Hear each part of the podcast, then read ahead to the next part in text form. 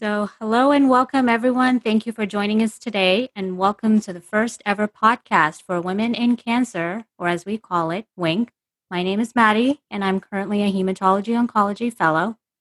So, WINC is a community of oncologists dedicated to encouraging leadership and mentorship to help women advance in their careers in oncology. Our guest today for the podcast is Dr. Christine Simmons who is a medical oncologist at the British Columbia Cancer Agency in Vancouver and clinical associate professor at the University of British Columbia. Her research interests are in the areas of health service research in breast cancer and sarcoma. She's also the founder and past chair of WINC. So thank you so much for being here with us today, Dr. Simmons. Oh, Maria, thank you so much for for inviting me. This is really important and I'm excited. Now, we know that women face a multitude of challenges when it comes to juggling our training, families, maternity leaves, and whatnot, and our representation in leadership positions remains poor. So, tell us what inspired you to launch WINC, and can you walk us through what led you to be here? I'd love to, um, and thank you for that. Um, you know, when I reflect back on the development of this um, not for profit organization and the purpose, um, it really came from a realization that during my own uh, training, during my residency, even going back to undergrad, I had always been encouraged to continue to um, go into science, to go into uh, an area of medicine that um, that I really loved and enjoyed. And I had the benefit of having access to a lot of great mentors, both male and female, um, throughout uh, my training. And I realized in working with both male and female mentors that women mentor women differently than the way men mentor women not not rightly or wrongly it's just different. And that it was really important to have both men and and uh, women mentors. And then i was reflecting across the country and across even you know around the world that you know i trained in toronto in, a, in an area that uh, had a lot of access to, to different mentors a, very uh, wide selection. Um, but that's not the same for all of my uh, peers uh, across the country or around the world. And you know, if if we have the technology and the capabilities of connecting virtually, um, why can't we harness that technology to to help us reach out and connect um, uh, and and to seek and to find mentorship connections uh, in places that we had previously um, not appreciated them. So, as I was kind of ruminating about this, I was also thinking about leadership in medicine, which is another area of, of uh, importance. Um, I feel it's something that's not taught in any medical school curriculum, but it's something that we're all mandatorily thrust into the minute we graduate, whether we want to be leaders or not. Um, and uh, uh, you know, I was reflecting on on how leadership skills are, are taught um, across the board and, and the, the softer skills, the more uh, hidden curriculum of, of how uh, people are encouraged towards leadership positions or, or not as encouraged towards leadership positions. And as I was uh, reflecting on that, I was trying to think in my head about all of these great mentors that I'd had that I mentioned before. And, you know, the realization that some of these great female mentors yes, they had become professors in, in medicine, but at a much later stage in their career than their male counterparts. Um, and the, the leadership at the organizations that I worked were largely male. So I thought, you know, if we need to be able to see ourselves in reflected in um, in those who are in, leadership in order to feel encouraged towards applying to those positions it's important for us it's even more so important for us to be able to spread the the ability to connect to those great leaders um, uh, across the board. So it really came from a, a kind of cataclysmic realization that um, I had a unique experience. I wanted to be able to share that kind of experience with everybody. I felt everyone should have access to to mentorship, no matter where they are. Geography shouldn't be a, a barrier. Um, that there is a difference between the way women mentor women and men mentor women. And in order for us to um, truly continue to, to move forward and live up to our, our absolute full potential, we need to be able to um, be encouraged towards those leadership positions um, and to gain the insights and reflections of those uh, female leaders uh, in medicine and especially in oncology. That's kind Thank of you so much. Question though, it is a long question, and you answered it very well. I think um, definitely women and men mentor uh, in a unique way, and uh, speaking from my experience and going through my training, I think I've had wonderful both male and female mentors. Uh, but there's just a different connection. You know, girls are different, and um, there's lots of other challenges that we experience that are unique to our gender. Um, and so having access to mentors definitely is um, is the key to succeeding. So thank you for starting this initiative, and um, and hopefully we can uh, spread the word uh, to internationally. I hope so. I hope so. And any challenges that you yourself, um, as a woman in currently in academic medicine or throughout your training that you've gone through that you'd like to share? You know, I think it, unfortunately, I don't think it takes long for any of us to reflect on our experiences um, in life, in medicine, in our careers, and, and to actually, when we really think about it, realize that, huh, yeah, that was a situation where um, I was looked over because of this, or or you know that that could have been because of uh, my gender that I was treated this way. Um, so I don't think I'm I'm alone in that. I think that um, you know I think we all have had that experience to some degree. Um, you know, and I, I kind of like to try and take anything that's a negative and, and turn it into a positive too, right? And that is also one of the purposes of WINC, right? Let's let's all work together and um, uh, and see what we can do to help everyone um, be better.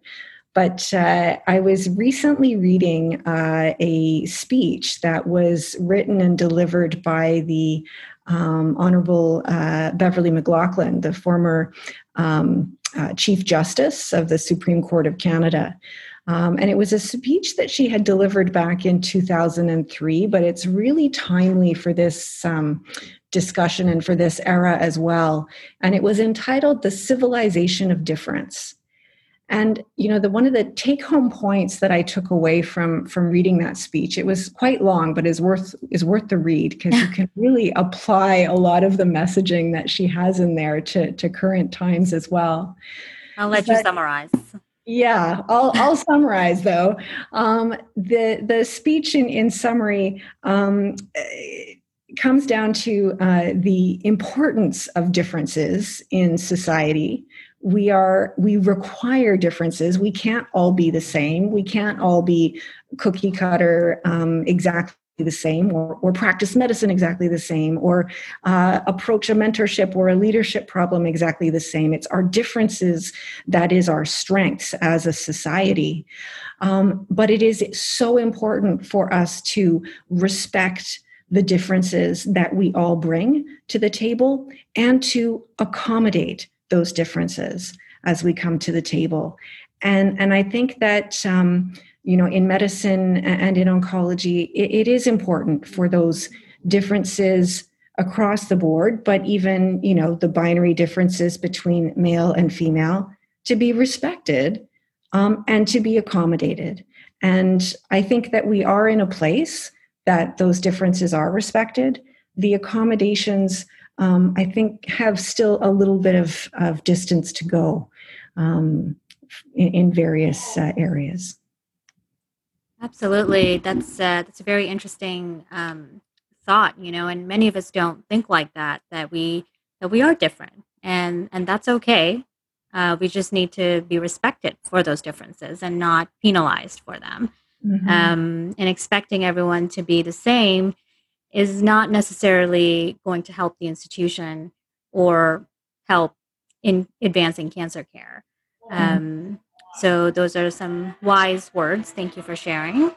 And I think that brings me to my next point that the issues of gender disparities are gaining momentum in medicine, and we are talking about this.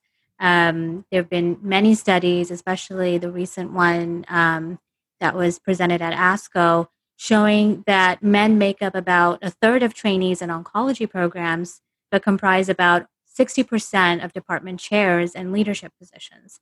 And one of the possible reasons that were mentioned explaining this gender disparity is of time constraints, that maybe it takes women longer to reach those leadership positions, and that deters some of us from ever striving that to achieve that. And so, what do you think are some of the biggest challenges that women face when it comes to climbing um, the leadership ladder?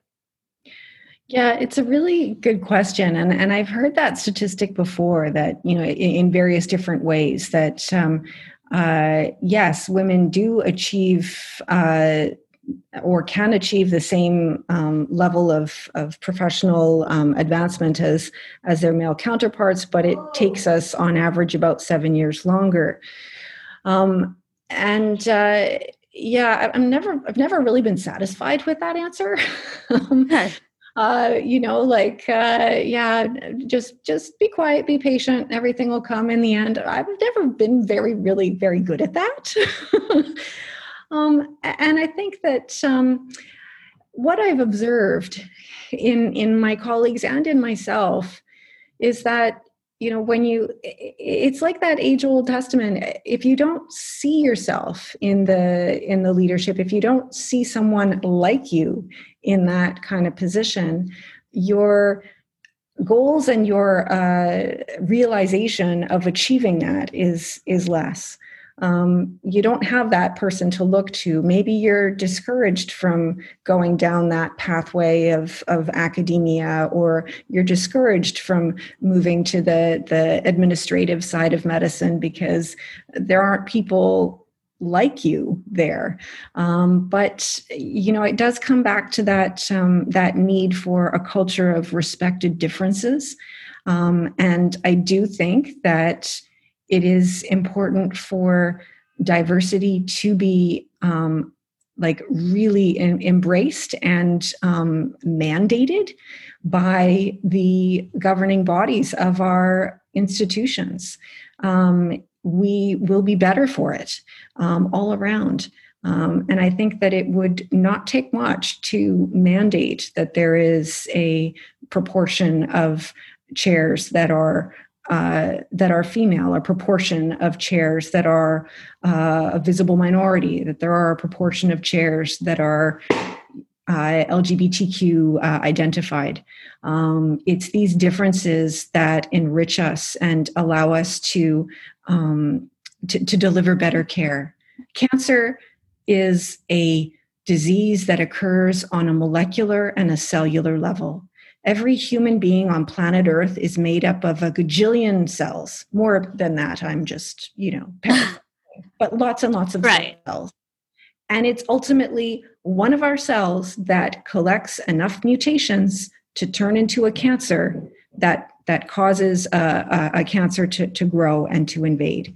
So on the molecular level, on the cellular level, cancer is very, very much the same but the differences that each of us bring and the differences in uh, how that person with cancer experiences their disease is, um, is, is wildly different, and we need to accommodate um, those differences. Absolutely.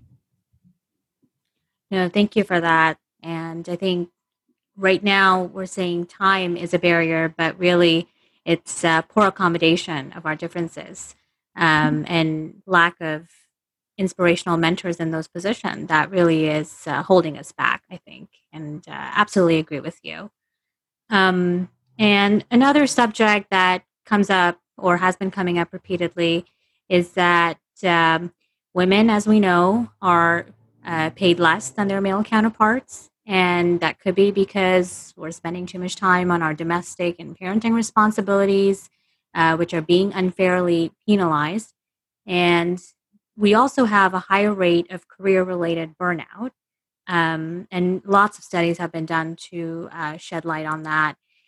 And all of this is suggesting that we're facing this hidden set of challenges um, that, again, is preventing us from accommodating or being accommodated and reaching our goals. And this penalty um, is being labeled motherhood penalty. Um, what are your thoughts on this motherhood penalty yeah. and how it's uh, affecting women you know, geez, motherhood penalty. Like, can you make motherhood sound any more negative? Like, oh my goodness. Um, so, you know, I, I agree with you, uh, Medea. It's, um, it, it is a it kind of feels like a bit of a, of a cop out to blame time and to say that it's because we're focusing on on more of our our motherhood um, uh, goals uh, than uh, than career goals. But uh, sorry, um, you know the uh, the issue of uh, of motherhood is that like to me motherhood is I am a mom um, and it's fantastic, right? I I love being a mom, but I think that where we may f- fall into a bit of a, a self fulfilling trap is in trying to do it all and trying to say I I want to work at this pace and I want to be this super mom and I'm going to be the wonderful wife and I'll make dinner for my family every night and I'll do all of this because that's what my mom did as well. Um, but that's a trap that I think we um, are at risk always of falling into, and that definitely will uh, lead to a higher rate of burnout because when you try to give 100% to your family and you try to give 100% to your job the math just doesn't work. Right. So reframing and uh, realizing that there's a level of um, of of satisfaction there's a level of uh, good enough that i need to allow myself to be happy with. Um, I am a human being. Um, we are all human beings.